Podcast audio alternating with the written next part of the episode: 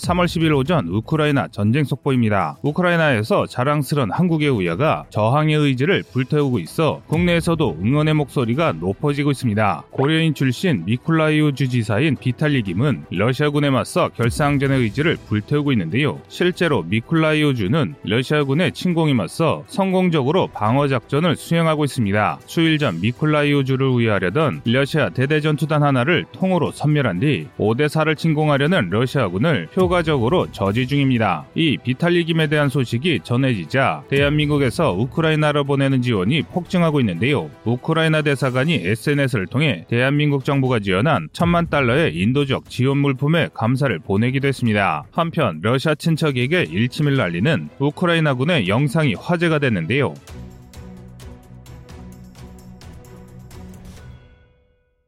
우크라이나군의 미콜라 콘드라츠키 중령은 러시아 안보위원회 부위원장인 사촌 아나톨리 비보르니에게 영상을 보내 가족을 욕되게 하지 말고 전쟁을 중단하라고 촉구했습니다. 그리고 우크라이나 못지않게 반러 기조가 강해진 나라가 있습니다. 바로 폴란드인데요. 폴란드의 수도 바르샤바에서는 한 트럭이 러시아 대사관 입구에 석탄 테러를 했습니다. 러시아산 석탄은 필요 없다는 문구와 함께 석탄을 쏟아부었습니다. 그런데 이것은 시작에 불과했습니다. 코카콜라, 페 펩시, 맥도날드, 스타벅스 등 초거대 기업들이 러시아 시장에서 철수 중이며 이에 따라 러시아의 고립이 심화되고 있는데요. 러시아 정부는 이 난국을 해결하기 위해 우크라이나에 대한 공세를 강화 중이나 성과가 전무한 상황입니다. 현재 러시아군은 전력의 10%를 잃어버리는 큰 피해를 입었는데요. CNN은 현재까지 우크라이나에 침공한 러시아군 군사 자산의 약 10%가 파괴되거나 작동불능 상태가 되었다고 보도했습니다. 이는 지난주 통계인 5%에 비해 비해 무려 두배가 늘어난 수치입니다. 한편 CNN은 우크라이나군도 비슷한 비율의 손실을 입었을 것이라고 덧붙였는데요. 하지만 이건 수치의 함정일 뿐 러시아가 대패했다는 말이나 마찬가지입니다. 수적으로 수배에 달하는 기갑 부대와 항공기를 동원했음에도 손실률이 같다는 것은 훨씬 피해가 크다는 뜻입니다. 그런데 이건 사실 굉장히 당연한 결과입니다. 손자병법 모공편에서 손자는 병력이 적군보다 10배가 넘으면 포위하고 5배의 병력이면 병력이면 공격하고 두 배 병력이면 적을 분리하고 공격하며 수가 같다면 최선을 다해 싸워야 한다고 주장했습니다. 하지만 러시아군 침공 병력은 약 20만 명으로 우크라이나의 전군과 동일한 숫자입니다. 장비의 수적, 질적 격차가 심하긴 했으나 우크라이나의 주요 거점을 점령하면서 우크라이나군을 괴멸시키기에는 턱없이 부족한 수준인데요. 유일한 방법은 전력을 일점에 집중해 전선을 돌파하는 것뿐입니다. 하지만 러시아군은 우크라이나군을 과소평가해 대해 자신들의 군을 여러 수로 쪼갰고 모든 전선에서 진격 중이긴 하나 공세 역량을 상실하고 있습니다. 그래서 러시아 국내에서조차 반전 여론이 강화되고 있습니다. 러시아의 한 청년이 루오비치에서 전쟁을 반대한다며 징병 시위소를 불태워 버리는 일도 있었는데요. 하지만 이런 노력에도 불구하고 아직 러시아 국내에서는 정부의 선전에 따라 전쟁에 찬성하는 이들의 숫자가 상당합니다. 게다가 러시아 정부가 반전 시위를 매우 강하게 탄압하고 있어 안타 안타깝게도 러시아의 반전 여론에 의해 전쟁이 끝날 기미는 아직 보이지 않고 있습니다. 다음 속보에서는 보다 구체적인 전황에 대해 전해드리겠습니다. 이상 꺼리투브였습니다.